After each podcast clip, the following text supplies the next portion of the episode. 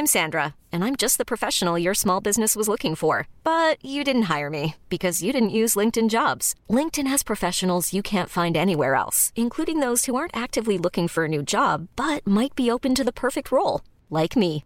In a given month, over 70% of LinkedIn users don't visit other leading job sites. So if you're not looking on LinkedIn, you'll miss out on great candidates like Sandra. Start hiring professionals like a professional. Post your free job on linkedin.com/achieve today. But what? The third hit on Google. 10 Starscream coats useful in the workplace.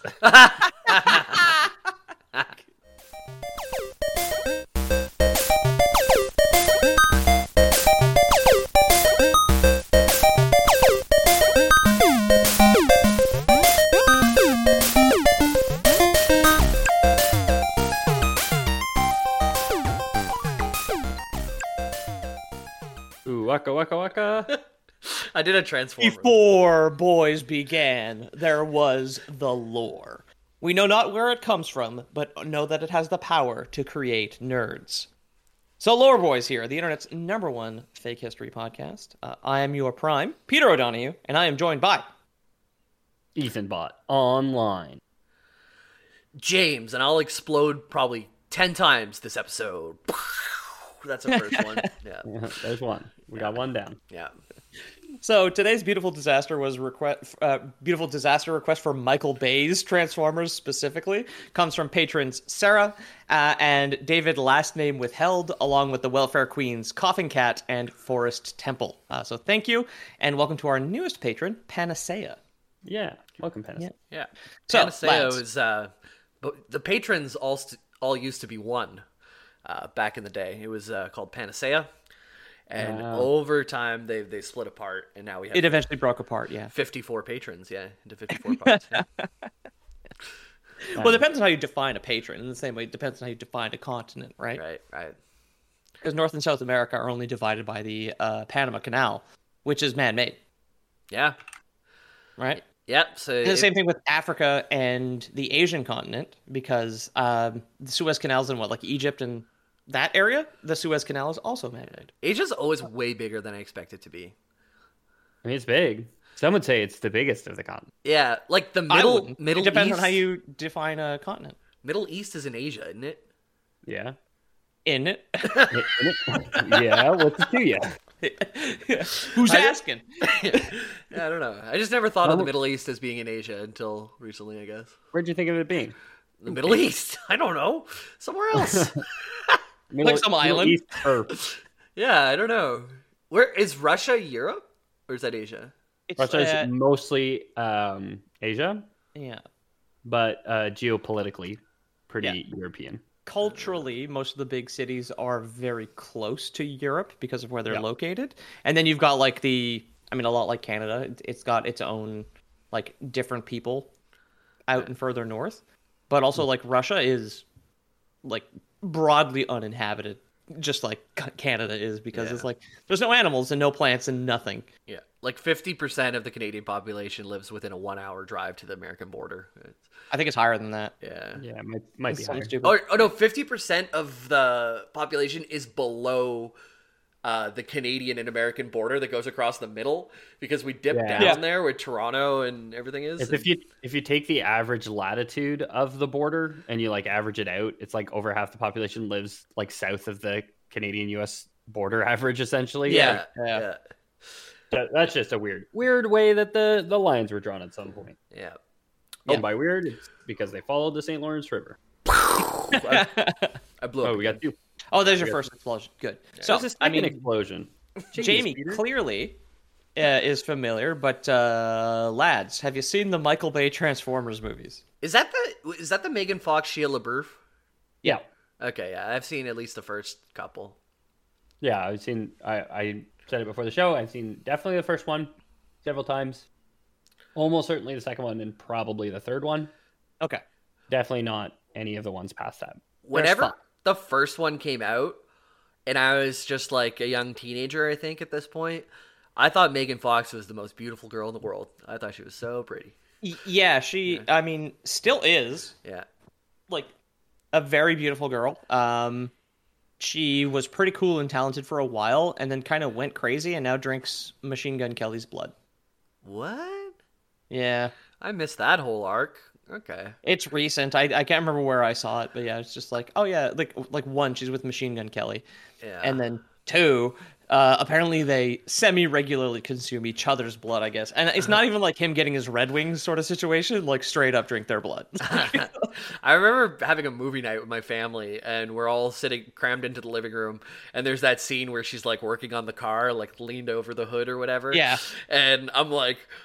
I hope my parents aren't looking at me right now because I'm getting too much out of looking at this movie. Oh, yeah, exactly.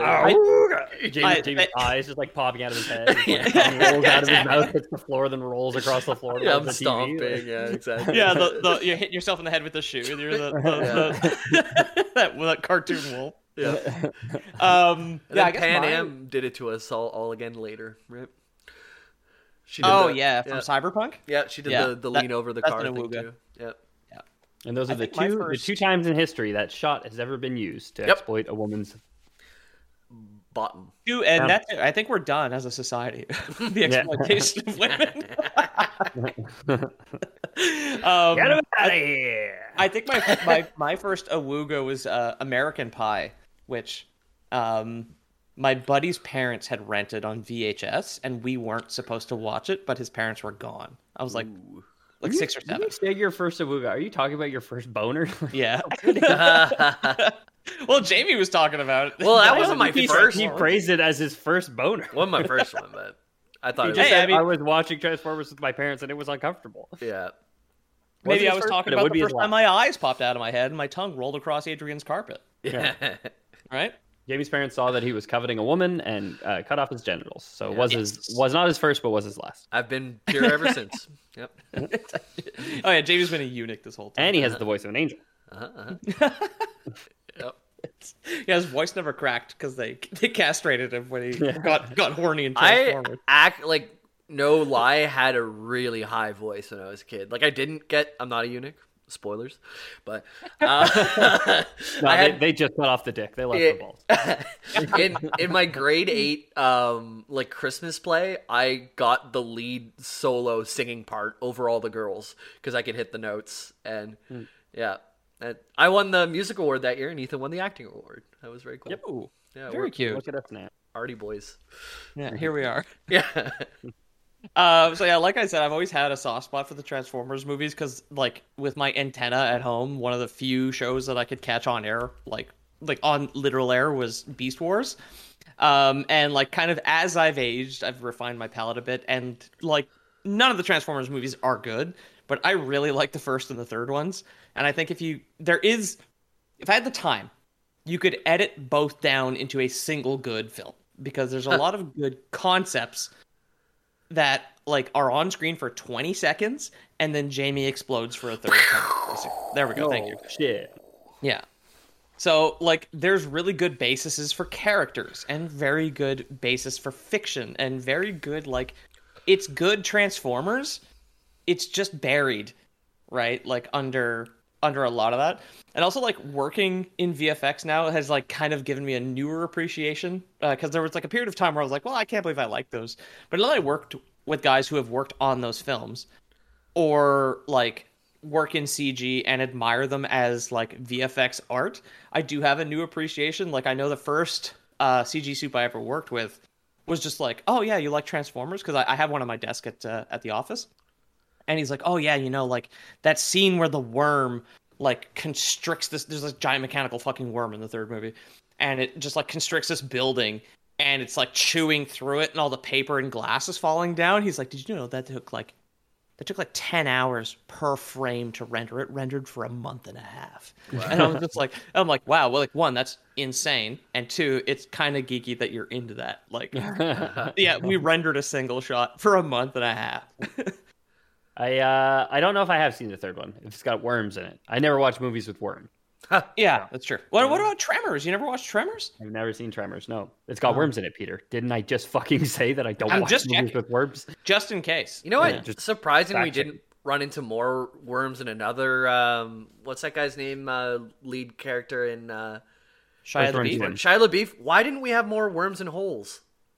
There's a lot of holes. You know? Oh, because they had them spotted lizards. Oh, true. Out in the desert, yeah, spotted lizards catch all the worms. Yeah. All right. Like they say, the early spotted lizard gets the worm. Yeah, that was one of the required reading in I think grade 5 or something. Holes. Yeah, was one too. Group. And then I remember it was like the kid from Even Stevens was in Holes, and then after that he was in Transformers, and I still knew him as Even Stevens. Yeah, yeah. I forgot what my point was, but the other group, not the Holes. Yeah. Oh, it's in the other group. Yeah. I think we read The Hatchet or Lion, the Witch, and the Wardrobe. Either one. I had to read all three of those because I read Hatchet as well, and I did like it. I like The Hatchet. Lion, the Witch, and the Wardrobe. Isn't that the second one? It'd be weird if you had to read that one. No, is that not the first one? Prince Caspian's the first one. Oh, okay. Prince Caspian. I never read Prince Caspian. I remember it was assigned reading, but I had like the Magician's Nephew is the first one. Oh, is it? Prince Caspian's the third? Prince Caspian's the third, maybe. Oh no, it looks like it is The Lion, Witch, and the Wardrobe. Magician's Nephew's like the last one. No wonder when I tried to read them when I was young, The Magician's Nephew didn't make any sense to me, and I never finished reading the series. Yeah. I started with the 6th book. I had all 6 books, or however many they are, in one giant book. So I had like this huge a tome? Yeah, that I would carry around. And I thought I was so cool. I'm like, I won't use the school-issued one. I'll just flip halfway through my book and read from my book. So yeah. I'll just read in a much more inconvenient way. Exactly, yeah. One of those nerds. Mugly I saw a girl get on the subway a couple days ago. And she was clearly a celloist because she had a cello with her, but she was like a 5'5" little Asian girl, and her cello was like cellist. Is it a cellist? I think it's cellist. Yeah. Regardless, she was wheeling around a cello that was twice her height, and I was just like, man, I'd hate to be you. Just like struggling so much, and no one was helping her, and I didn't want to be the guy to do it because I was just kind of laughing at her. That's one of those instruments. It's either so beautiful when you hear it, or so god awful. Like any of those like high tension strings, like violin too. Yeah. Like learning violin is like the most painful experience ever, but can just produce the most beautiful sounds. Yeah. There was a fiddle at the bar we were at last night. Yeah, my dad was really into it. He was like taking up half the aisle because it's like pretty much a hallway of the bar we're in, and he's like sitting in a chair just like in the middle, and everybody had to like go sideways to get around him. But he was just like, Bobby's a big fella too. Yeah, such a classic Bob Power movement. And he's just clapping. I'm like, I kept asking him like, Dad, you want to switch with me because you can be on the bench? Yeah, the bench is comfortable. He's a big guy, you know. Chair's probably a little too small for him, but no, he planned it from the beginning because he knows there's music and he wanted to have a bird's eye view. Yeah, a bird's eye view. Yeah, birds notorious for standing in the middle of somewhere and just and sitting below the weeds, so he's got to like peer through the crowd of people to see. Yeah, it. Like, well, maybe I meant the penguin feathers. Yeah. Oh yeah, exactly. Your dad wanted a penguin's eye view with the live music, right? It's the bird's eye view of the spotted lizard who's currently catching the worm. That's what their view is at that moment. Yeah. So one last thing regarding VFX, because one of the things I do know about Michael Bay, especially talking about people who have worked with him now, he knows what the movie is supposed to look like at the end, which is a problem with a lot of directors these days because Hollywood is pumping out so much content that like it's not your imagination. Movies do look worse and are written worse because they're being produced in such high quantities that there aren't enough people to actually do the work. So like Transformers it came out in 2007. It does look better than anything that's come out recently. It still holds up. And that's because the guy making it knew what it was going to look like. And I won't name names. I worked with a few directors who have no fucking idea what VFX is. They think it takes an afternoon to just copy paste an image over an actor, basically. Wait, it doesn't? You're saying?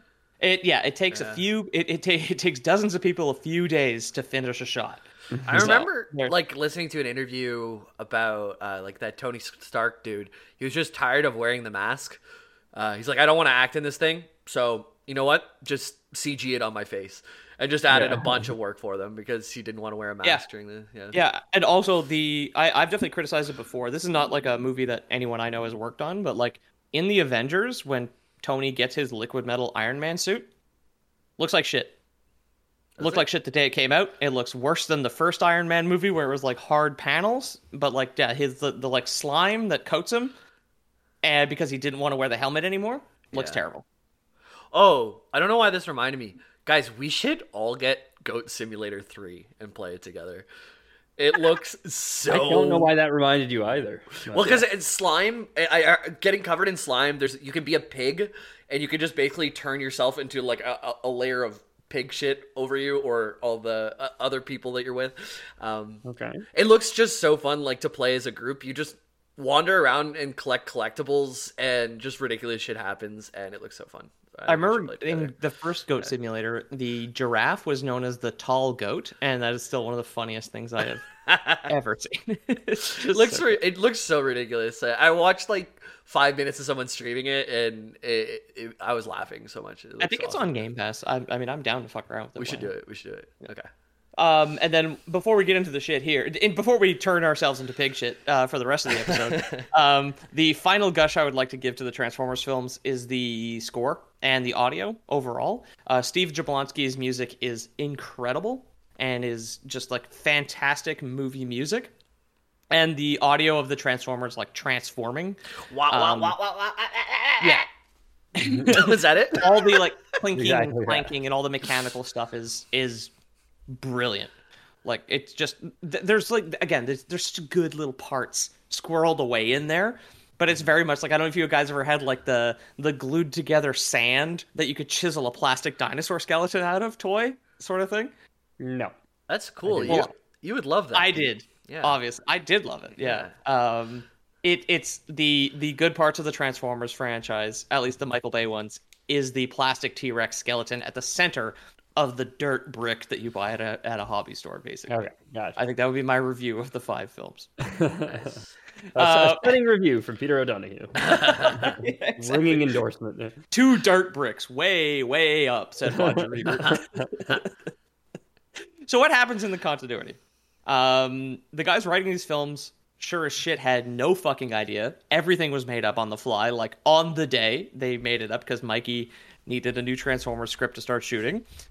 So what I'm going to do is actually, instead of going in chronological order, we're going to go in the order the films came out so that we can insert the retcons and not give these people any kind of credit for planning this whole thing out like we would in a normal episode. Okay, sure.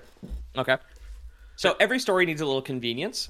During the planet-wide civil war on the Transformers homeworld of Cybertron, and we do have previous episodes where we talk about some more, like, legitimate Transformers fiction. This one kind of picks and chooses whatever the fuck it wants. Like, the Michael Bay movies also, like, the characters' names broadly mean nothing. It's just, like, a name that was on a sheet, and Mr. Bay probably pointed at one, and then pointed at a vehicle he wanted to turn into because he had to deal with GM, and that was... the end of the conversation. Right? Bada boom, bada bing. Johnny Race Car. Is that one? Yeah. Kerchow. Are the cars from Cars Transformers? Yes. Okay, good. Yeah, it's part of the canon, but that's before they got their robot forms. So the Transformers homeworld is Cars. Okay, yeah. So, Cybertron is in the Nevada desert. Was it the Transformers episode that you guys said I like to fuck cars way back? Yeah, then? I think so. Well, you said you liked to fuck cars. Yeah. That's what we supported. You brought it up, and we latched onto it real hard. Yeah. Yeah. The fact that you love fucking cars. No, then we bought pornhubtaps.com, and then we... Yeah. Let it go, I think, at some point. I clearly remember never saying that I love to fuck cars, but you just saying I love to fuck cars. That does sound right. That does sound right. Sounds like you said something that heavily implied your true love for fucking cars. Throughout the episode, like now, I was angry at first. I'm still angry now, turns out. Yeah, no. But by the end, I had embraced it. The Pornhub caps was my idea, so it's fine. Yeah, and I did love having that URL for the time that we had it. Yeah. Anyway, the war on Cybertron that consumed the entire planet, the civil war between the two factions, the Autobots and the Decepticons, still canon. On the homeworld of Cybertron, there was a life-giving cube called the Allspark, although colloquially they just call it the Cube. And to protect it from Megatron, Optimus and the Autobots just blindly launched it into space. If we don't know where it is, they can't torture us to find out where it is. Exactly, yeah. No amount of Cybertronian waterboarding will get the answer, right? I know you said we're not giving them any free credit, but we'll give them that Lore Boys canon that it was exactly waterboarded with motor oil. Yeah, I was trying to think like what is the waterboard equivalent? Yeah. Just like the slowest. It's so thick, yeah. Or what if they keep their gas tanks like completely empty, but like put in a drop just at a time, so they can keep running, but they never feel like they're able to. They get a tube that runs like through the engine, like through the pistons, and then like all the way back to the gas tank, and they feed you through that. They run the gas all the way through that. Yeah, it's very uncomfortable. Yeah, they hate it. You got like the. No, never mind. I'm not gonna do that one actually. Too dark. Just jamming, you know, the when you're leaving like a parking lot or whatever, and they have like the tire poppers if you like leave in the wrong direction or you like where you're not supposed to. They have those, and they're like just jamming them. They're not popping the tires, but they're just jamming them like in the area between the tires and the rim. Ooh. And just, it's like hitting it under your fingernails. Yeah, like the bamboo under your fingernails. Oh yeah. Just open up the hood. Open up the hood and just handful of sand into everything, you know, like see if you can get like some grits. Yeah, it's like tapping the bamboo like between the like the door and the window, basically. Yeah. Talk, tell us where it is. So after launching the cube blindly into space, Megatron, the leader of the Decepticons, somehow found out where it was, and he had wanted it because it does create Transformers life. We see in the first film that. If Shia LaBeouf's dumbass drops it, it'll just like send out this pulse that brings a bunch of machines to life. So there's like a Mountain Dew robot and a blender robot, and right, like that sort of thing. Like how it works is whatever. It just does Transformers. It's like a panini press robot in one of them, isn't there? Uh-huh. Yeah, in the second one, Sam like drops a piece of it and like. All the appliances in his kitchen come to life. Yeah. So there's like there's a blender, a vacuum, a panini press. There's a microwave. There's a little phone, little bug phone thing, basically. I want a panini press. I think I'm gonna get a panini press.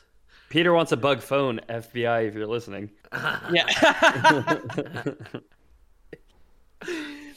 So yeah, Megatron wanted to use it to create create more robots on Cybertron. Like whatever. He wanted to use it to like create an army, basically. Cool. Eventually. The cube, after being launched blindly into space, the cube crash-landed on Earth about 12,000 years ago in 10,000 BC, and this sets up the first film. So like I said, like every story, every plot needs a little bit of contrivance, and this one is fine, because like why are the Transformers on Earth in the first place? Well, luck, basically. Yeah, okay. Yeah, so Megatron at some point decided that he was going to track it down himself and located it. Basically based on his energy signature. However, when he came into Earth's atmosphere, he was pulled into the gravity, which disoriented him for some reason, and then he crashed into the Arctic, which knocked him out, and then he froze. I remember that part. Right. Exactly. That's how it starts, eh? They're, like, digging him up. Sorry? Like, that's how it starts. They're, like, digging him up, right? Yeah. Like Pete did with his little dinosaur and his crusty sand thing. Yeah, exactly. Yeah. So now we've got three blocks of compressed sand, and how many explosions, Jamie? Four. Let's go. Man, you got to start pacing those explosions, dude. I feel like we're you're gonna go. No, we just got to the opening scene of the first of 5 movies, and you're already 4 in. Podcast wise, we're 22, almost 23 minutes. 4 seems about right. I'm aiming for 5 for 30, you know. Okay. And if we go long, you're going by time, not by Pete's script. Pete's notoriously long scripts. Yeah, well, we'll see. Yeah. Don't worry, I got 5 movies in here. So, an unknown of time after Megatron crashed, in 1897, Archibald Witwicky would stumble across Megatron's frozen body. Within the film, Archibald is said to be an explorer, and judging by his own dialogue, he and his 41 sailors wanted to reach the Arctic Circle. I don't want to split hairs kind of this early into the film's lore, but wanting to reach the Arctic Circle isn't really a real thing because it isn't a place. The Arctic Circle is the southernmost latitudinal line on Earth, where in the winter and in the summer, the solstices and during the solstices, the sun never sets for an entire day and never comes up for an entire day. Okay. So the Arctic Circle is just it's anywhere you want it to be on the planet, basically. Have you guys seen the Northern Lights IRL? I have, yeah, because I lived in Kuujjuaq. Wait, what do you mean it's anywhere you want it to be on the planet? That doesn't make sense. I mean, in the loop that it's got, like within its own latitude. Yeah. Sorry. Wait a minute. Yeah, so for our reference, it's like halfway down Hudson's Bay, essentially. Yeah. Oh. It's like where it starts. Where about Thunder Bay? Nowhere near Thunder Jesus? Bay. No. Doesn't even get close to Thunder Bay. Oh, that's good. Thunder Bay killed Terry Fox, you know. That's true. Yeah, he was assassinated by Thunder Bay. Yeah. Americans don't know who Terry Fox is, by the way. I learned this in WoW. Really? Only Canadians know. Oh, why would they? Yeah. Yeah. I mean, I can't name a famous jogger from the U.S. either, so like that's fair. What's her face? Caitlyn Jenner. You absolutely can. Oh, yeah. Oh, that's like an Olympian. That's a different thing. There was an Olympian that my grade 7 and 8 or gym teacher taught me about that was American, but I can't remember his name now. Too bad. Was it Hercules? No, it was a guy. Some guy was just really good at running. Love that movie. Yeah, me too. Anyway, like within the film's fiction, it's not explained why Archibald Witwicky was trying to reach the Arctic Circle, which again, like I said, doesn't really mean anything. Maybe they were like trying to reference the multiple explorers that had tried and failed to explore the Northwest Passage, which was a theoretical trade route that you could go from the east coast of the east coast of North America north and over to get to Asia that way, basically. Like maybe they were referencing it because it was popular, but like by the time that the Witwickys were trying to explore the northern Canada, the Franklin expedition had already gone up and disappeared with the Erebus and the Terror. Like. Decades prior to that, so like people knew it was there. It had been mapped out, so like why he was trying is unknown. Also, I want to give a nice Lore Boys shout out to Big Man Climate Change, because until 2009 there was too much ice to actually still reliably go through the Northwest Passage. So we've had 13 good years of shipping plastic to Japan. So thank God. Exactly. Yeah. I go ahead. No, I just had to look this up because I was like, do planes fly over the poles sometimes, or do we just go left, right? And they do. There's transpolar flights. There's a ton of them. Definitely not the South Pole, right? It looks like the North Pole I'm looking at. Yeah, there's no way you fly over the South Pole. Well, I don't think the fastest way to get from like Argentina to South Africa is to fly. I don't know much about to Australia. Maybe I don't know much about the southern. I spend like pretty much my whole life in the northern hemisphere. I don't think I've ever been to the southern hemisphere. Okay. Argentina, Buenos Aires to Perth does fly over Antarctica. Not over the pole. Really? Not over the pole per se. Kind of a circuitous route around the edges of Antarctica. You probably don't want to fly over Antarctica just because if you crash, like you're definitely dead. Yeah. Like if the crash doesn't get you. The ice desert will. The fact is minus 85. Yeah. Okay. So this is great. Google. So I Googled Argentina, Australia flight path. So I was curious about the question that we were talking about. And I see this one image that has like a bunch of lines flying like from like Madagascar to New Zealand and Tasmania, and they're all kind of going over Antarctica. And then in big letters says, "These flight routes do not exist." And then I see the subject is "Flat Earth: Are Australia to South America flights real?" It's just very, very. Thanks, Google, for putting that right at the top for me. I think I found one of the South. God. Yeah, it doesn't go right over it. Like you said, it goes around. It's literally like there. It's I got this one that shows the Buenos Aires to Perth one, and then all the related content ones are all like flat Earth, like this is debunked, this is make believe. Yeah, thanks, Google. That's cool. What do they think it is? Do they think there's like 150 hours to fly from Buenos Aires to Perth? In that case, it's like... they think that all flights are shorter, but they waste time. Like all flights will waste time in the air to make it seem like they're longer. To like maintain the illusion. Again, it's every single pilot in the world is also in on the conspiracy. That's so fucking stupid. More people are in on the conspiracy than are out of the conspiracy. Wow. So. Yeah, can we go? Let's pick up Flight Simulator and just figure it out for ourselves. It's on Game Pass. I did the Ottawa to Montreal a bunch of times. It was great. Yeah, and you waited up in the air for an extra hour because... Well, obviously, to keep up the ruse, I played the game for 6.5 hours to get from Ottawa to Montreal, which is like a 41-minute flight, right? Yeah. 41-minute flight, assuming there's a curvature to the Earth, you idiot. I know. I'm sorry. Yeah, I know. I've been talking a whole a bunch of mad shit about the latitudinal lines around the Earth. It's all fake. It's all Transformer bullshit. Your cat's bugging out back there. He's licking himself. Mine is? No. Oh no, mine is. Yeah, he's right staring at the light. She's staring. Yeah, she'll do that. Yeah, she's an idiot. She's an animal with a little head and a tiny brain inside. Very cute. Anyway, small head, smaller brain. Yeah, small head, smaller brain. Exactly. That's me. Megatron had crashed at some point in the Arctic and was discovered by accident by Archibald Witwicky when the ship was stuck in the pack ice. Basically, some ice collapsed. He fell into a cave that had Megatron's body inside of it. Megatron briefly activated for a couple of seconds when Archibald had touched his hand, and his navigation system kind of lasered out of his eyes and then burned the coordinates into Archibald's glasses. So he had carved in Cybertronian runes into the glasses he was wearing at the time, also blinding him. And then when he got back, I guess they abandoned the expedition. When he got back, he had been talking about how he had found a demon or something like that.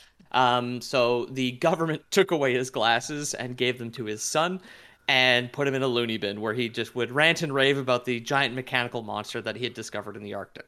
Cool. Crazy people don't deserve glasses. I've always said it.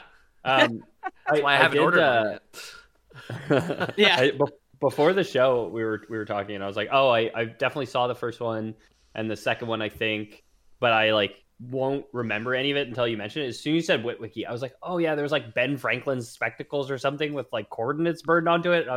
That's National Treasure. So amazing. Yeah, pretty much. But that's it. It's pretty much the story of National Treasure, just with robots, right? Yeah, pretty much. Yeah. Mm-hmm. National Treasure also is unequivocally good too. It's a good Nicolas Cage movie. It's a great adventure movie. They're both great. I love them. It's bad. I watched it. I've watched it relatively recently because Ariane, my wife, really likes it. But she's right.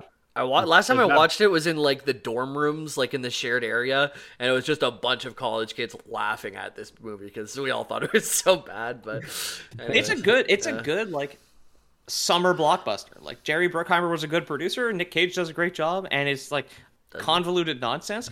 John Voight is in that movie and in Transformers, so they're two peas in a pod, really. So after locking him up, this is Archibald, not John Voight. John Voight is, as far as I know, alive and well and unincarcerated. The U.S. government figured they'd follow up on the demon sightings in the Arctic, basically, so they talked to by this point, the 30-year-old Canada to just be like, "Hey guys, can we check what's in the attic?" Basically, just in case we had a crazy man talking about a demon, we're just gonna take a look. And we're just gonna invade your soil to see if you guys are storing a demon up there. Exactly. Yeah. We'd invaded the soil 30 years earlier than that, so I guess... No, not 30 years, hundreds of years earlier. It's just Confederation was in the 1860s. We were Britain. It was still England whenever... Yeah. We were the Dominion of Canada. I saw a funny reel, and it's the theme for Shark Tank playing, and a guy walks up with a briefcase, and he's like, "We'll take 100% of your land for zero equity." Yeah, you sent me that. Yeah. Bum.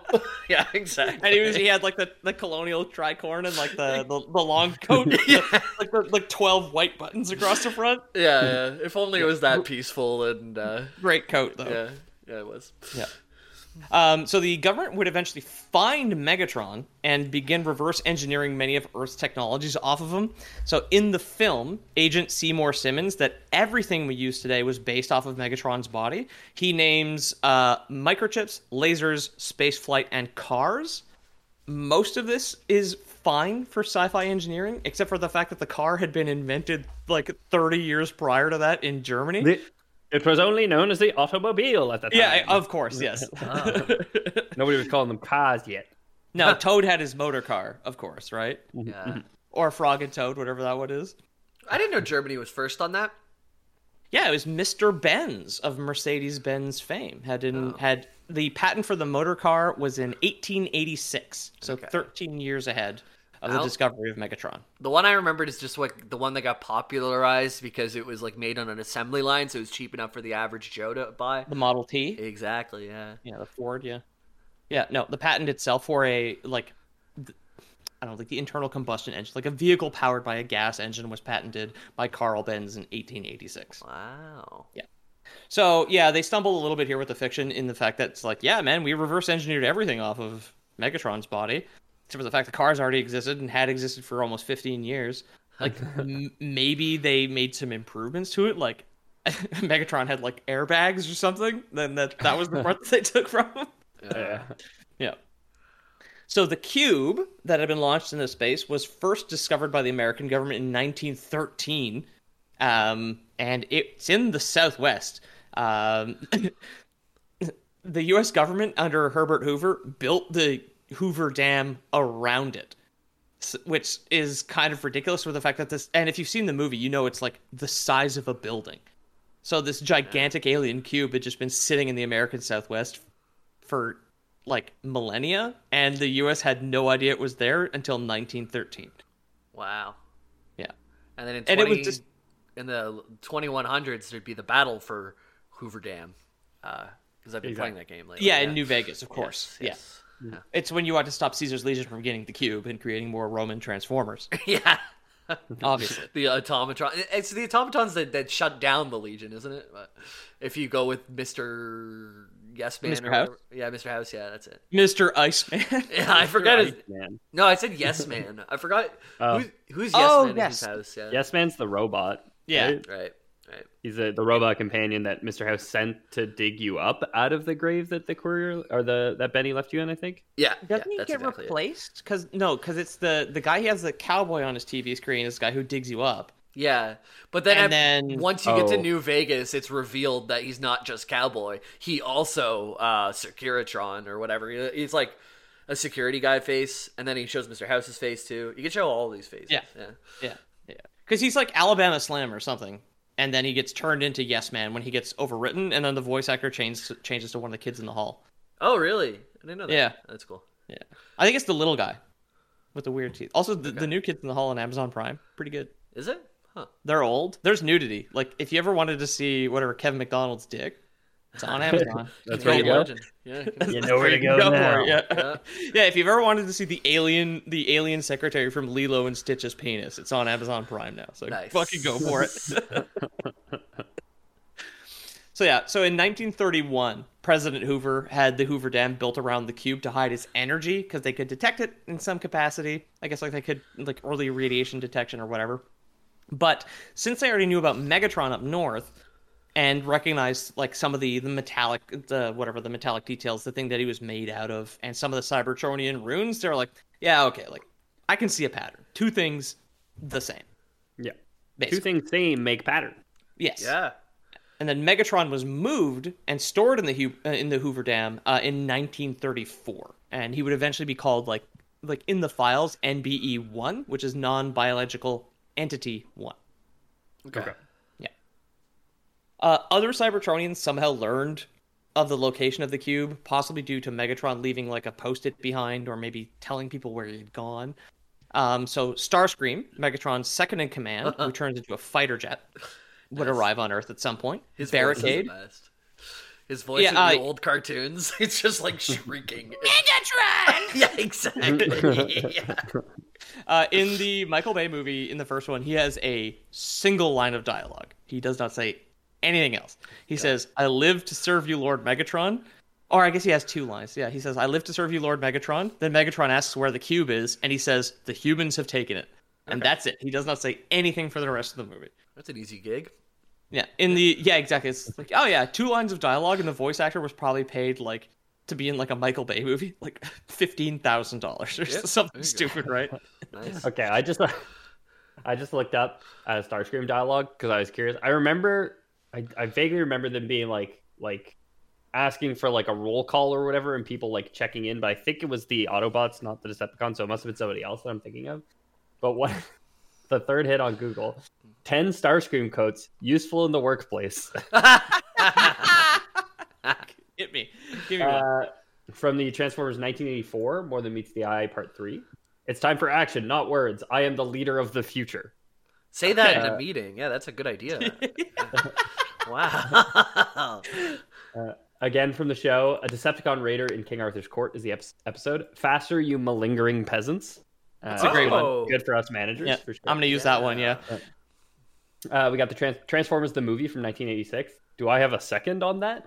And the context is Starscream, being the opportunistic weasel that he is, saw a chance to overthrow a seriously injured Megatron by suggesting all near-death Decepticons be jettisoned into space so that healthy Decepticons can save themselves. So then I guess he's looking for someone to second him on this idea to like discard the wounded. Transformers Prime 2011. You scratch my back, I scratch yours. Classic quote. Mm-hmm. I don't know if I've ever said anything close to that in the workplace. Like, I wouldn't credit that one to Starscream either. I think normal people say that. Yeah. Like, I mean, like, he could say it, but I feel like I don't actually say anything like that. I don't know. I think Alfred Hitchcock said it in The Birds. He was talking to one of the birds. He said, "Hey, bird, scratch my back. I'll scratch yours." Yeah, I haven't seen it, but I believe you. Why would you scratch a bird? You pat him. It's itchy. Oh. Transformers the show, Auto Berserk the episode. You would be supreme. Not sure. Flattery will get you flattened, vermin. Again, these are for the workplace, guys. Yeah, so these are for the workplace. Wow. Don't think about using these at a party. When you're driving your forklift recklessly, looking at both your hands and not using the steering wheel, you can just be like, "Flattery will get you flattened," and then that's or say, "Faster, you malingering peasants," and then ram into a person who's not on a forklift. Yes, even better. You do that. Yeah, we got one from the Michael Bay movies here, from The Fall of Cybertron. I hear this is where all the idiots hang out. That's a great one to say. I'm going to say that next time I join a fucking meeting. That is good, yeah. There's a Don't Start With Me Woman, which again, I won't credit Starscream on that. More problematic today than it was when he said it in 2008. Yeah, definitely. Wow. And then finally, one that I actually do think I say at work, which is just, I'm stupid. Okay, that one happened. Oh yeah, I've seen that one because I've seen a couple episodes of the old show, and Megatron's like kicking the shit out of him, and he's just like, you like, why did you betray me? You're either treacherous or stupid. He's like groveling for peace. He's like, I'm stupid. Oh, yeah. Boom bang! That's another explosion. That makes 5. Okay, cool. Thank you. Okay, cool. So yeah, Starscream was already on Earth. Also, one of the nice little details in the first movie is the Decepticons use the same. They have like a hologram of a person in the vehicle that they've turned into, and it's always the same guy. It is just like a middle-aged white guy with a mustache. So the helicopter pilot, the police officer, the fighter jet pilot, they're all the same dude, and it's like pretty interesting. They just like scanned one guy, and they're like, good enough, and then they just all use the exact same person. What's the story of that guy? I wonder. Yeah, I wish I could have done an episode on hologram guy from Transformers. So yeah, Starscream turns into a jet. Barricade turns into a police car. Brawl is a tank. Bone Crusher is something called a buffalo mine clearing vehicle. It's like this armored vehicle with like a arm on it that has a big fork, and it just like scoops mines out of the ground. Cool. And then Blackout, who is a large helicopter called a Pavlo, basically. Okay. So all these Decepticons sat and waited on Earth until the events of the first film, where Frenzy, who was another Decepticon who turned into like a CD boombox, and then eventually he gets decapitated, but his head survives and he turns into a cell phone. Okay. He was brought to the Hoover Dam by Michaela Baines, who is Megan Fox's character from the first two films. So she cuts off his head in one of the fights with like a... Oh, like, and then he... he's her cell phone or whatever. That's exactly. Yeah. He steals her phone, transforms into it, and disposes of her old phone. Yeah. Huh. I think it is cool in the first movie that the Decepticons will get rid of the thing they turn into. Like, there is a line of dialogue saying that, like, when the opening sequence of the first Transformers is great. It's just a good Transformers short film. That the numbers on the side of the helicopter, the U.S. military has no idea why it's there, because it had been recorded as shot down like two months prior to it showing up. And mm-hmm. like, yeah, man, it's 4500X on the tail. It's because Blackout had scanned the helicopter, destroyed it and killed everyone, and then took its form. So like Frenzy scans Michaela's cell phone, transforms into it, and then or throws it away, and then transforms into it, basically. Remember that scene where Starscream scans her bike seat, throws it away, and goes, whack, whack, whack, whack, whack, and turns into her bike seat? Yeah, it's just like bike seat with a nose on it, basically. It was so awkward when Daddy Megatron showed up and was just like shows up, sees little frenzy ogling Megan Fox. So at the beginning of the film, Blackout attacks a U.S. military base in Qatar, and he tries to hack into the network to find out where the cube and Megatron had been stored. But the staff cut the main network cable with an axe, preventing him from finishing the job. He then enacted his no witnesses policy and destroyed the entire base. What's going on in Qatar right now? It's the World Cup? Okay. Nothing. Yeah. Don't worry, but don't think about it. Okay. All right. Good enough for me. Let's move on. Yeah. Good enough for me. I'm just going to enjoy some soccer. Yeah. And yeah, like I said, like if you had 10 minutes and 10 minutes of Transformers to consume, I think the opening sequence of the first film with the Blackout attack on the military base, it's great. It's fun. There's a lot of tension. There's good pacing. There's no Shia LaBeouf, which frankly is the best part. Like any scene that doesn't have Shia LaBeouf in it is good, because I don't think I hate him, but Sam Witwicky, the character he plays, is awful. He is just a self-entitled, screaming little manlet who is mean to every single person around him. Okay. And he has no right to be Megan Fox's bike seat. Is what I. Yeah, Pete's just mad that Megan Fox ended up with him and not. Yeah. He's just watching the whole movie. Could have been me. Yeah. So due to reused footage and some bad editing, Blackout is shown to still be in the Middle East flying over sand dunes approximately like 45 minutes before he joins the last fight, which is near Hoover Dam. So it's basically in Colorado. Well, he flew over Antarctica. He didn't waste time. He doesn't have any passengers to convince that the Earth is not flat. Michael Bay's in on it. Yeah, it's the hologram pilot. Like, Blackout's a flat earther. Got it. That explains. The Decepticons would be, I think, personally. Yeah. Having been to space and seen the Earth from space, of course they'd be flat earthers. They would know. They've seen the truth. Yeah. So the lone Autobot who came to Earth prior to the rest of them was Bumblebee, who transformed into a yellow 1967 Chevy Camaro and later into a newer 2006 yellow Camaro. Yeah. And we will get into more of why he's here after the break.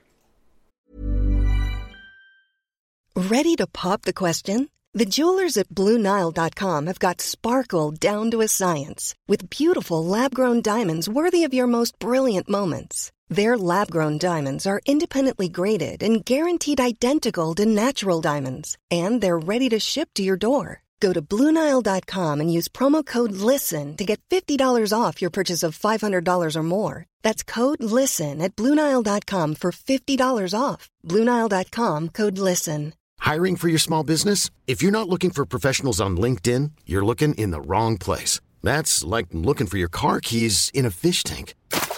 LinkedIn helps you hire professionals you can't find anywhere else, even those who aren't actively searching for a new job but might be open to the perfect role. In a given month, over 70% of LinkedIn users don't even visit other leading job sites. So start looking in the right place. With LinkedIn, you can hire professionals like a professional. Post your free job on linkedin.com/achieve today.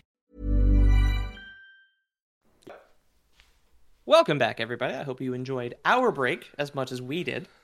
So Shia LaBeouf's character, Sam Witwicky, tries to sell his great-great-grandfather's glasses on eBay so that he can make enough money to buy his first car. He had a deal with his dad. He was like, if you can get $2,000 and A's in high school and $2,000, right? Or $2,000, I said that already.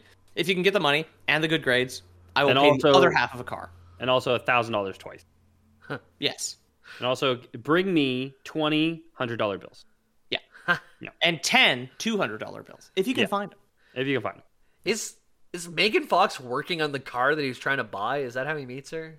That's afterwards. She is the high school, like, jock's not really girlfriend, because she never breaks up with him. She's just like his attaché, basically. Okay. And then at some point, like, gets into a fight with him or something. And then Sam picks her up when he is driving his car. Okay, yeah. right. And his car is, of course, a Transformer. How to do cars. Yeah. Right? Yeah. Oh, yeah. Because her dad is a mechanic, and he's, like, in jail, of course. Mm-hmm. But her dad was a mechanic who taught her how to repair cars. So she's honestly, there's, like, a good video essay by Lindsay Ellis, who was, like, the nostalgia chick. She's just like, no, the only person who gets an arc in the Transformers films is Megan Fox. Like, like her character gets to develop. Like, her life advances. Michael Bay clearly hates the audience who he sees as a screaming manlet in Shia LaBeouf, basically. like Megan has... She's courageous, she's, like, industrious and creative and can repair cars and all this other, like, all the positive aspects of, like, a fictional character go to her. And she gets an arc between the first two films, whereas Shia doesn't. Sam Witwicky does not get better at all. Okay. 6. Thank you. I was waiting for that. Right, so, anyway, because... Sam was trying to sell his grandfather's glasses that had the coordinates of the cube on eBay. The Autobots had, I guess, been in orbit monitoring Earth's communications to see if someone would talk about the cube's location. So they discovered Sam's grandfather's glasses on eBay and then sent Bumblebee to Earth to be bought by Sam when he had to go buy his first car so that he could be protected since he had the glasses that had the coordinates of the cube on it. All right, we follow the plot of the first film so far. Yeah, I got it. Okay. Seems a little convoluted, but I got it. Yeah, a little bit. And eventually, Bumblebee signals the other Autobots who are in orbit. They come down, and the events of the first film occur. This would see the defeat and death of most of the Decepticons. Barricade, the cop car, frankly, probably due to bad writing, just disappears from the movie with no explanation. Very good. He takes like a turnpike at one point and is never seen again until the fifth film. So it's just like, all right. Yeah. And Starscream, because Starscream is very cool in the first one. He transforms into a fighter jet. He takes down a bunch of other human jets and then goes into space basically after everybody is killed. Megatron is also killed when Sam takes the life-giving cube and presses it into Megatron's chest. And this was like Optimus's plan the whole time. He's like, if I can't kill Megatron, I'm going to fuse the cube with my spark, which is like the Transformer's heart, and it'll destroy us both. I don't know why the life-giving cube, when like reunited with the life it created, destroys both of them and then evaporates. Doesn't matter. Two lives make a death. That's true. Oh, that's fair, actually. Yeah. Never mind. Yeah, that makes perfect sense. That makes perfect sense. Speaking to new parent Ethan, we know that two lives do indeed make a death, right? I can hear it coming. Yeah. Yeah, so, the cube is fused with Megatron and it kills him. The U.S. military it's a very scrappy fight. They do manage to defeat most of them, and then Starscream escapes into space. The Transformer corpses were then disposed of in the Laurentian Abyss. This is a place the movie claims is the deepest part of the ocean. It's in the Atlantic, near eastern Canada. This isn't true, and even by the 1870s, it was well known that the deepest part of the ocean that we knew about was the Challenger Deep near Japan. It's not Marianas Trench? Challenger Deep's at the bottom of the Marianas Trench. Yeah. So, for some reason in this 2007 film that, you know, post-dated the 19th century explorers by, you know, hundreds of years, they still claim that the Laurentian Abyss is the the deepest part of the ocean. And that's where they dump the Transformers' bodies. Somebody needed to gift these writers like an encyclopedia before they wrote this movie. These writers needed a Wikipedia, they needed Google. Right. Yeah. But Google existed in 2006. Of course it did. It's like someone needed to give it to them, right? Like, they probably wrote it in 2006. So there was, definitely, screen recorded, whatever. What was that program you could use to record your, unregistered Bandicam footage, right? Oh, yeah. Yeah. No idea what you're talking about. They needed to ask Jeeves, though. Jeeves could have told them. Perhaps. Yeah. That was it. Yeah, you know what? If they did, if they changed the location of the deepest part of the ocean, it probably would have been a popular movie. I'm just saying, it's so nobody cares. You don't have to be accurate. You just put a bunch of whew, there's seven. You just put a bunch of those in, and everyone loves it. Yeah. I mean, this is exploding at us and exploding on the podcast here. Yeah. This podcast has the most explosions of any podcast ever, right? Yep. Don't look it up, idiot. Yeah. Right. So, at the end of the first film, Optimus sends out a message to all Autobots that are hiding among the stars, basically, and he invites them to come to Earth since it is now safe and the Decepticons are dead. This kind of ends up serving as an explanation as to why new characters just materialize out of nowhere in subsequent films. But not every character is killed off. So in a lot of the next movies, characters just show up and everybody acts like they've been there the whole time. And other characters are gone and there is no explanation. Basically. Cool. I mean, it's definitely just a deal between Paramount and like auto manufacturers of just like, please put a Ferrari in the next movie. And they were just like, we've only got enough money for so much CG. So these characters that were in the previous one are no longer in this one. Oh, basically. Is there any like grandpa, like Model T type guys that have like a really old car? Like, like with an awooga horn? There is a World War I tank in the fifth movie that lives with Anthony Hopkins. Cool. Good. Yeah. And he's got the little hat too and the mustache when he transforms. They must have really got an Autobot to transform into a dump truck full of money to get Anthony Hopkins on board for the fifth Transformers movie. Eh? Holy shit. He is like on screen more than Mark Wahlberg in the fifth movie. He's like Mark Wahlberg's the main guy. Yeah, Mark's in 4 and 5. Mark Wahlberg. I knew it. He took over for Shia LaBeouf. He becomes like the lead essentially. When Shia LaBeouf went like full crazy was after the third. I think so. Yeah. The first time he went full crazy because Shia's got a couple of public mental breakdowns that he's got to grapple with. Yeah, probably. He's battling his demons. We all are. Yeah, exactly. It can't be easy to be a child star too. Imagine going from Even Stevens to finding out the world just isn't so Even Stevens. Yeah. I was going to say his mental health makes him a really uneven Stevens, actually. Imagine going from Even Stevens becoming Hollywood elite and finding out that the world is indeed evenly flat. Yeah, true. So, true. Yeah. Pretty jarring. The Autobots didn't send the Allspark. Well, does space still exist in flat Earth? I mean, it depends which flat Earth you talk to, but no. Like, what? Like the it's a dome. We're in a dome. It's put up there by NASA. The stars are just lights. Oh. I think that's the predominant flat Earth talking point. But literally, you talk to any. Let's say there's 10,000 flat Earthers in a 10-mile radius. Hot flat Earthers near you. One of every single one of them will tell you something. I'm not lying. Every single one of them will tell you something different, and every single one of them will change their story the next time you talk to them. You know what I mean? Like it'll always be slightly different tweaks on like this whole thing. And the classic like Gish Gallop where you'll ask them about that and they'll say, you'll ask them about space. They'll say, no, it's a dome. You'll say, that doesn't make any sense. And then they'll say something about, subterranean mole people or something. Yeah. I love that guy who bought that really expensive, like $10,000 machine to measure the flatness of the Earth or whatever. And he's like, well, I should get this measurement if it is flat and this measurement if it's round. And then immediately doesn't, right? Yeah, and immediately it just shows us round. He's like, well, immediately backpedaling. And, yeah.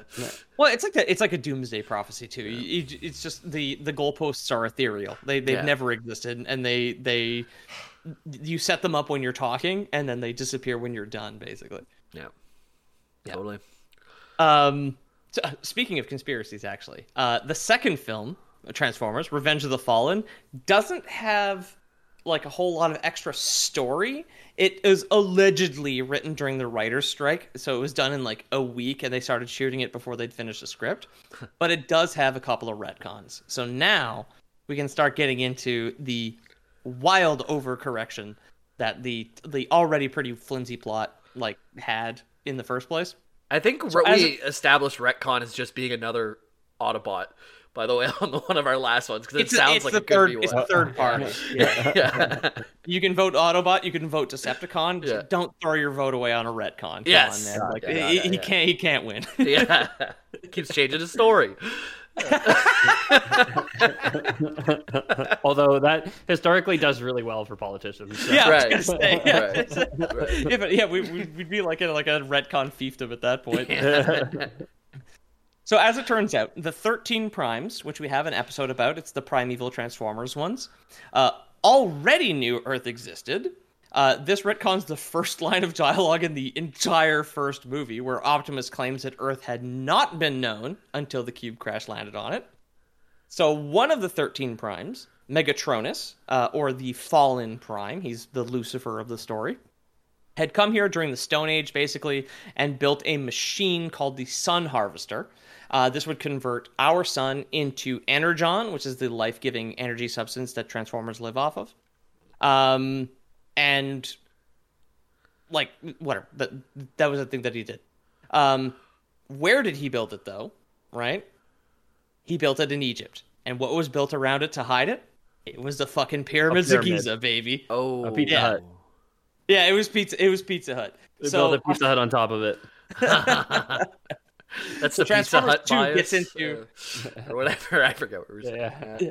The second Transformers film, it came out in 2009 when the History Channel was, maybe not balls deep into, but just the tip into ancient aliens, and this was like a fascinating subject that in the cultural zeitgeist. So the second film is basically just like, what if Transformers the pyramids, basically. Cool. Yeah. Okay. Yeah. So not Chariots of the Gods this time. It was Revenge of the Fallen, which is the book that weird Dutch guy wrote about using magnets to build the pyramids or some shit. The Fallen would be on, like, Joe Rogan talking about how it's impossible for people to move limestone bricks. It was robots that did it, basically. Yeah, that makes sense to me, yeah.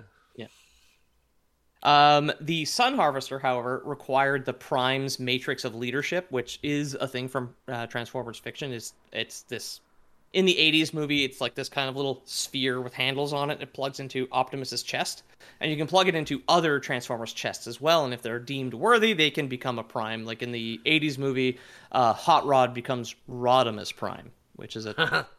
stupid fucking name, yeah. Rodimus Prime. That's good. Yeah, man. I mean, yeah, there's no Rodimus Prime if I get too drunk. Sorry.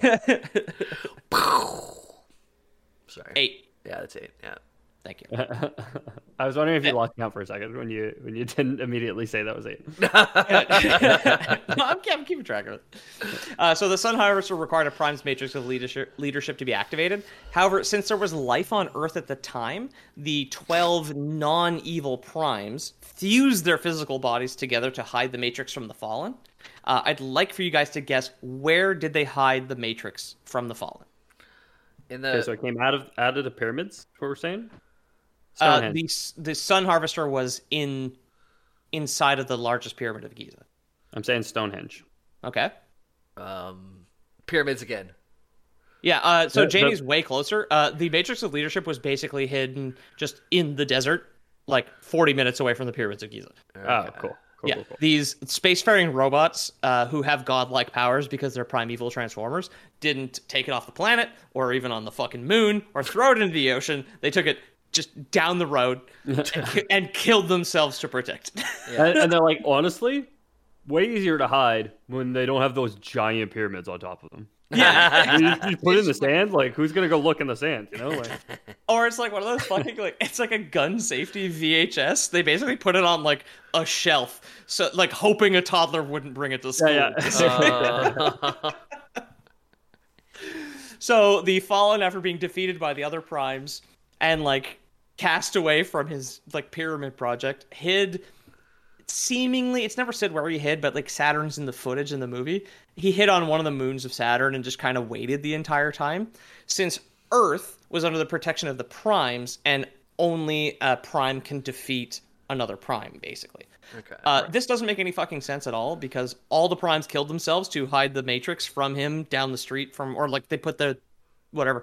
They put the prime on the, they put the Matrix on a top shelf and took the little stepladder away. I mean, if a prime kills himself, it's still a prime killing a prime, right? It is. Yeah. Except for the fact that Optimus Prime arrived on Earth in 2007. So he has been hiding from nobody for like 12,000 years. Huh. It's just like chilling on Titan for some reason. Oh yeah, they would pretend to kill themselves so that I would put my guard down and come to Earth. They could all ambush me, huh? Yeah, they would. The fallen Megatronus spent $10,000 on a machine that detects whether or not there are primes on Earth, and then ran it once, realized it gave him the wrong result, and then just like sat on Saturn for the rest of his life. So Transformers don't really age or die of old age unless like their character design has to change. So he just like could have done it himself, right? Like he could have gone back to Earth at any point. And the Prime, or the Fallen rather, he's one of the Primes in the movie. He has like psychic powers. He can teleport and he has like telekinesis and shit. Jeez. He doesn't actually transform in the movie, but he can do like crazy other shit because he's basically the Transformers equivalent of a demigod. Cool. Yeah, so he's just like kind of just like sat there and waited the entire time. So eventually, at the end of the film, Optimus, who was brought back to life by the Matrix that they found on the top shelf in the closet, he's killed. If you also look at Transformers Forest Battle, that's another good little Transformers short film if you ever want to. Right. Optimus is combined with Jetfire, who is a different Transformer who gets wounded, and then when he dies, he uses his parts to give Optimus like bigger guns and a jetpack. He destroys the Sun Harvester and then kills the Fallen. Optimus pulls off the Fallen's face and then punches through his back to grab and crush his spark like he's Sub-Zero, basically. Cool. And this has been commented on by other people, but Optimus, after getting killed in the second film and being brought to life, comes back as an absolute lunatic. Like, he kills people with his bare hands to the point where this other podcast called Mr. Sunday Movies that was talking about it was just like, oh no, like, his catchphrase is just, "I'll kill you." At that point. Optimus Prime. That's a cool one. He point blank executes multiple other Transformers throughout the series, and kills a Transformer called Shockwave in the third film, who is a Cyclops, by punching into his throat and pulling out his single eye. Oh my god. Oh. Yeah. It's gruesome. The fact that they're not human, the violence in the Transformers films is bananas. Like, a lot of them, for some reason, don't have guns. They have, like, swords and buzzsaw hands and shit like that. Damn. But other times, like, they literally pull each other apart. Doesn't count if there's no blood. That's true. Or explosions. Yeah. 9. Yep. 9. Well, there's definitely explosions. Mm-hmm. Yeah. Cars. So explode. In the third, sorry. Cars explode. Yeah, that's how they run. Do cars explode? They run on explosions. They do run on tiny explosions. That's true. Okay. Yeah. So the third film, Dark of the Moon, adds even more happy coincidences. Turns out, Sentinel Prime, the Prime who had trained Optimus, tried to flee the war on Cybertron along with multiple devices called Pillars, who, when arranged and activated properly, will open something called a space bridge so that they could like pull through Cybertron to another planet, strip mine it, and use the resources to repair their destroyed planet. Make more cars! Make more 16-lane highways through Dallas. Yeah, you gotta go down to the tire mines. Or just melting some tires over here. Yeah. I mean, what do you do to tires? You vulcanize them. Vulcan's another planet, huh? Think about it. Oh, yeah. Also, I don't know if you know this and made that reference just like by sheer coincidence, but Leonard Nimoy voices Sentinel Prime in the third movie. Oh, Spock, who is a Vulcan. Completely coincidence. Cool. I assure you. I haven't seen the third one. I've definitely confirmed at this point that there's no way I've seen it. Yeah. It's good. It's the other good one. I like 1 and 3. You said National Treasure was good, and you said the first Transformers was good, so I don't trust your opinion anymore, Peter. I like it. I'm sure you say that. I'm sure you do. Saying it's good is entirely different. I like it, and it's good are two different things. You're right. I'll give you that one. I'll put in a little 10th explosion for that there. You get that. Thank you. Now, peace. So at the beginning of the third movie, it shows that the ship, which is called the Ark, is being shot down and disabled while trying to leave Cybertron. This means that it just drifted blindly for like hundreds of millions of football fields until conveniently crashing on Earth's moon in 1961. Cool. The detection of the crash of the ship is what led to the Soviet-U.S. space race. Okay. Oh. Okay. So, this was kept secret from Optimus and the other Autobots within the film. Optimus is very disappointed that the U.S. government kept secrets from him. How dare they? Yeah. So, after finding out, the Autobots go to the moon, and Sentinel was recovered and brought back to Earth by the Autobots and reactivated with the Matrix of Leadership. He, however, had previously made a deal with Megatron, like thousands and thousands of years ago on Cybertron. Since the Autobots were losing the war, he made a deal with Megatron that he would go to another planet with his space bridge and, you know, open that so that they could strip mine the resources. So the whole thing was just an entire... It was just all politics, basically. It was all a psyop. Yeah. I like Sentinel Prime as a character.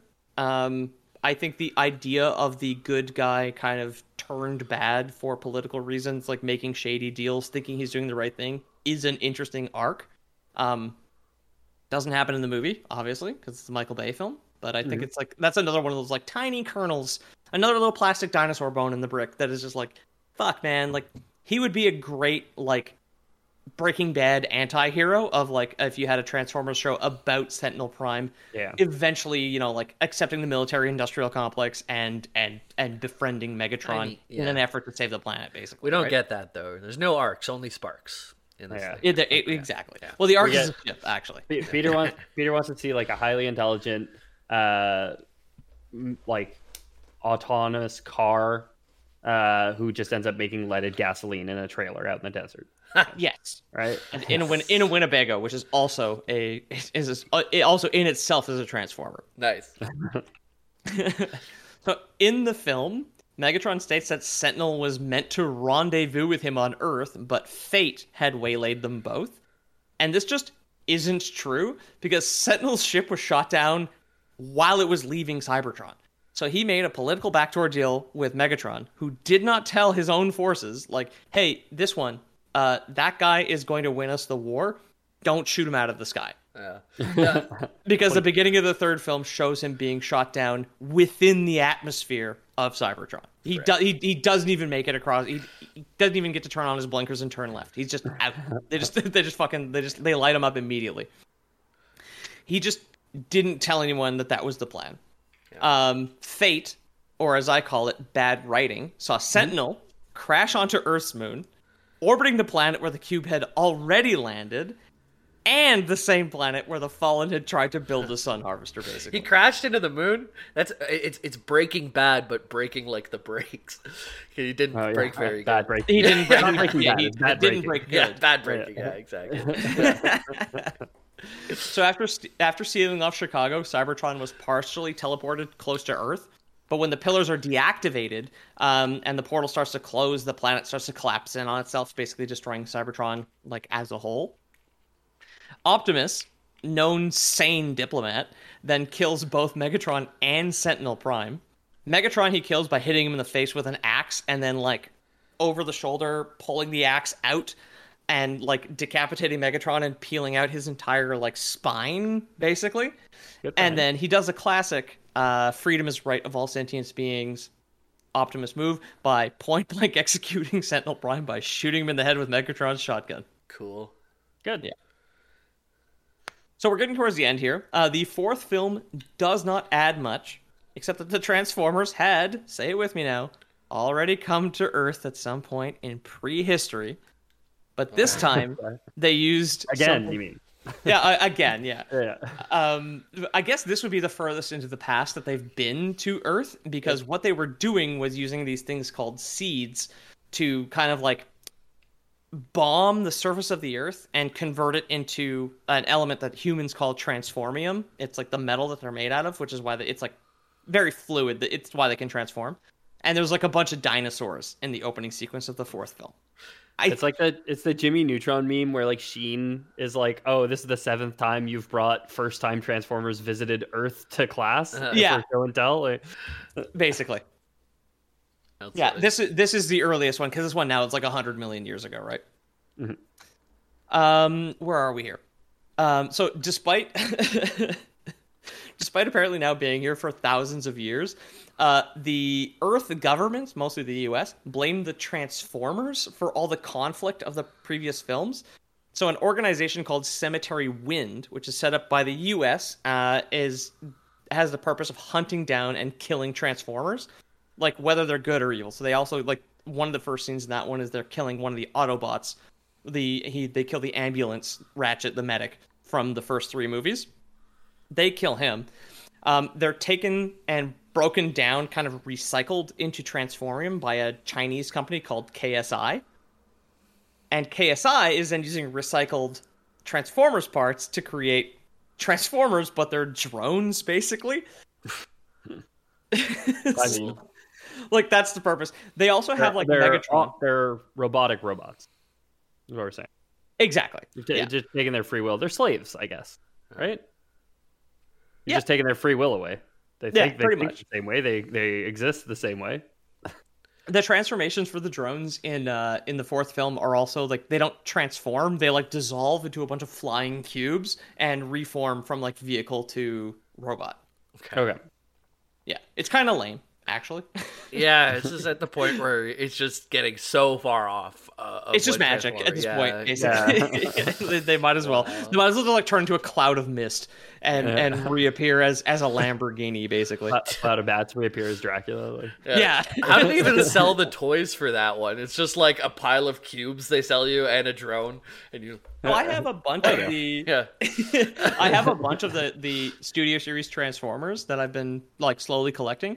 I don't have anything from the fourth movie because since there isn't a transformation in the film, the toys are terrible.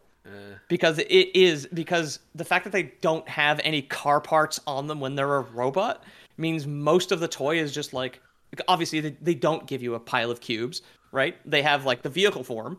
But the transformation is just, like, basically a shell where you just, like, you stand up a car and open up the back and fold it on, and there's just a robot inside. Like, none of the parts, none of the cool engineering, nothing, because there's no like, you know, like, Megatron's new form doesn't have wheels on it because he just turns into bats and comes back and is Dracula, right? Like that's the problem with it. The series really turned into bats at a certain. Shia LaBeouf dissolved into a cloud of bats and reformed as Mark Wahlberg, as we know. So Cemetery Wind also has Galvatron, or makes Galvatron, because they had Megatron's body from the third movie. Megatron was apparently still alive in some capacity, or, like, backed up into his own little, like, I guess Transformers have a black box or something, because they kept trying to remake him and make him look like Optimus. And Stanley Tucci's character is very mad that the robot they're making is too evil. Ooh. Okay. Like, it just looks too evil. So anyway, yeah, I mean, you just can't, like... But again, they're just building fucking transforming drones. So he's just like, you just can't blow up a wedding in this economy anymore. What the fuck? Uh-huh. Like, what's going on here? I don't want our machines that blow up weddings to look evil. Come on. Yeah. Well, I mean, that's why the U.S. military's drones are all black, right? So you can't see the angry eyebrows. They just can't seem to get off. Exactly. Yeah. They just make them look like doves now. So when they release the doves for the wedding, it just turns into drones. On the subject of conspiracies, birds aren't real is like BIRD is an acronym for Basic Information Recording Device. And there's a whole thing. Yeah, I love it. It's like it's a backronym, right? Like it's all like because the birds aren't real conspiracy is a fake one, I think, or it started as a fake one. It might have taken roost if you. There's a YouTube video of like one of these guys who's organizing all the get-togethers and stuff, and he really believes it. I do believe that people have bought into it, but I think, and I'm basing this on nothing. Maybe it's just so ridiculous that I've always assumed. But there's like, I thought it started on Reddit as like a silly subreddit. It could have been, and then there started like he has a girlfriend too who wasn't in on this whole birds aren't real. She didn't believe it, but she's like, oh, well, we just kind of. I got to know him, and I really liked him. Then he told me birds aren't real, and we're still together. And it's like, how honestly, could you like deal with the partner? Are the most pillable people on the planet. Like I definitely mentioned when I started listening to QAA, I was like listening to it in the car with Dara right? When we were together, it was like the Wayfair conspiracy where Wayfair is smuggling children to different elite pedophiles. And when they were talking about the like setup behind it, it was just like. whatever, they were just like, oh yeah, all these kids have disappeared, blah, blah, blah, like 20,000 kids a year. And she's like, oh my God, that's terrible. I'm like, you're an idiot. It's fake. It's not true. Yeah. So, and the podcast is about being fake too. It's not even about telling like the real story. No, of course not. It's a debunking. Yeah. It's a debunking podcast, right? Yeah, and she was like, oh my God, I can't believe that's happening. I'm like, it isn't. That's why White Ladies on Facebook. According to the New York Times, who claims Peter McIndoe is the creator of the Birds Aren't Real viral movement. That's me. It's supposed to be apparently fake.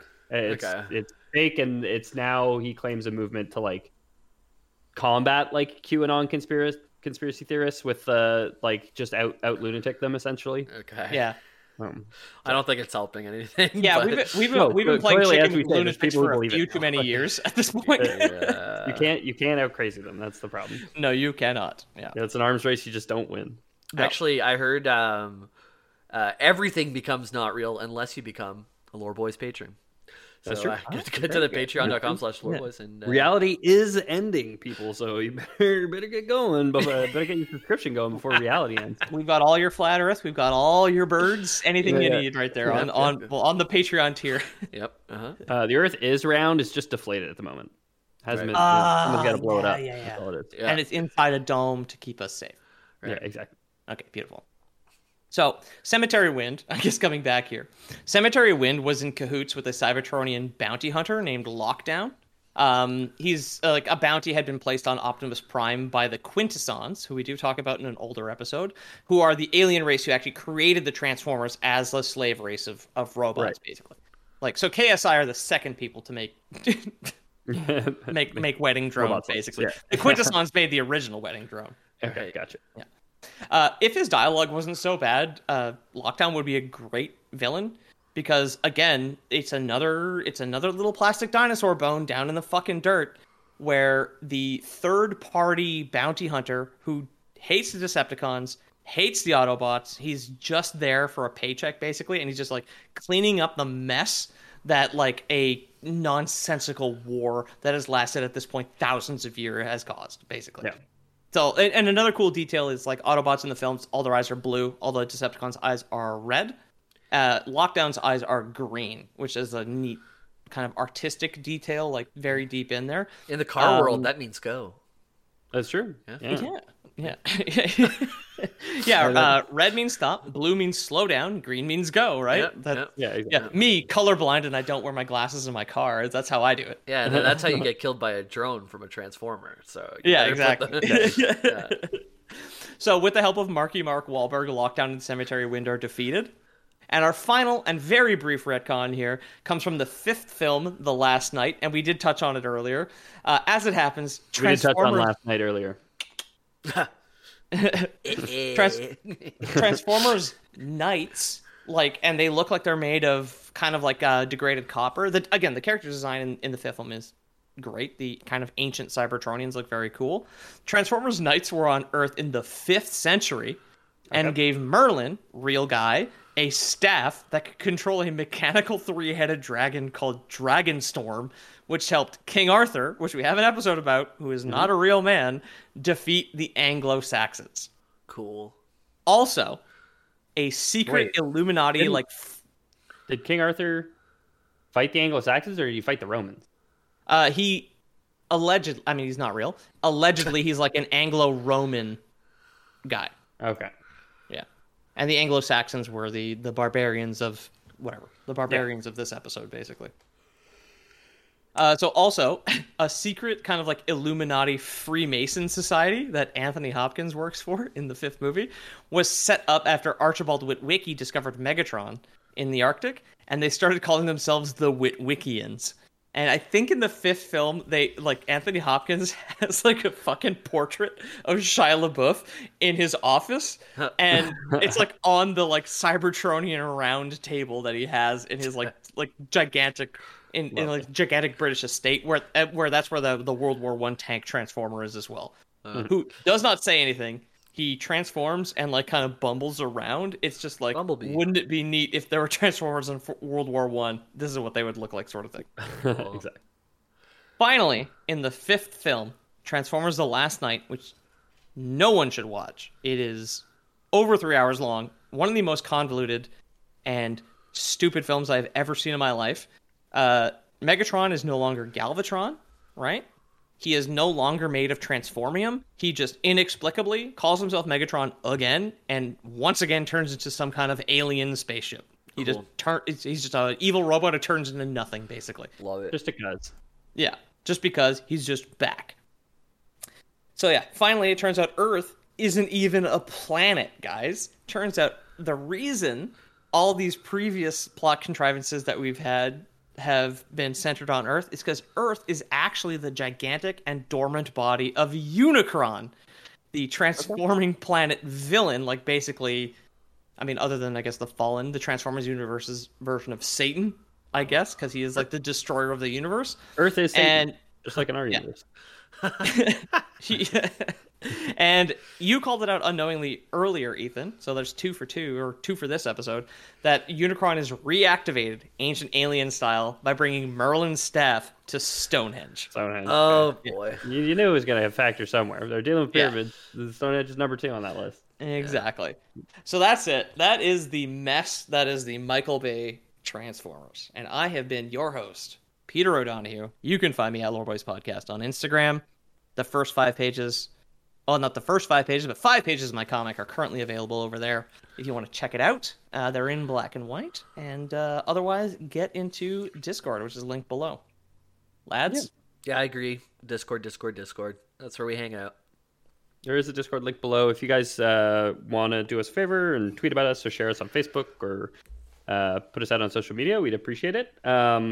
You could also just tell people you know about us or leave us reviews on iTunes. It means a lot to the show and to the show's numbers and how we do. And we'd appreciate it. And we thank you for it.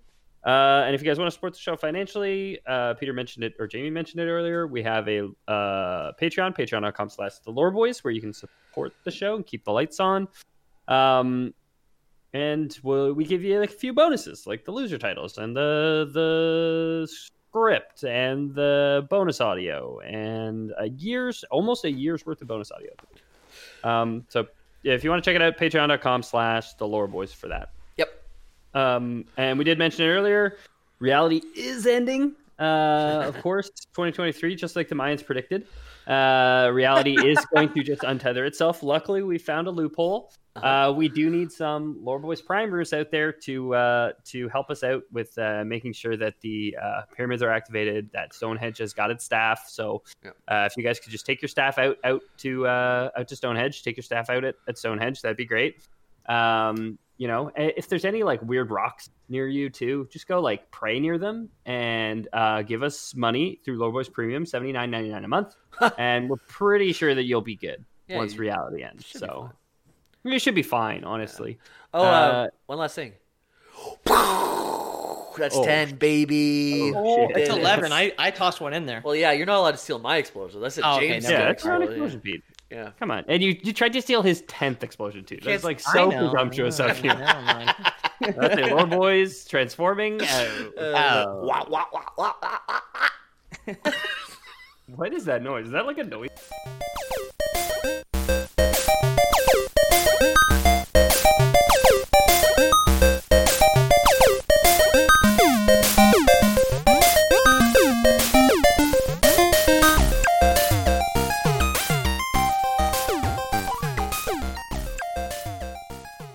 I have the added legal defense of not having a brother who's going to air my criminal offense on the internet.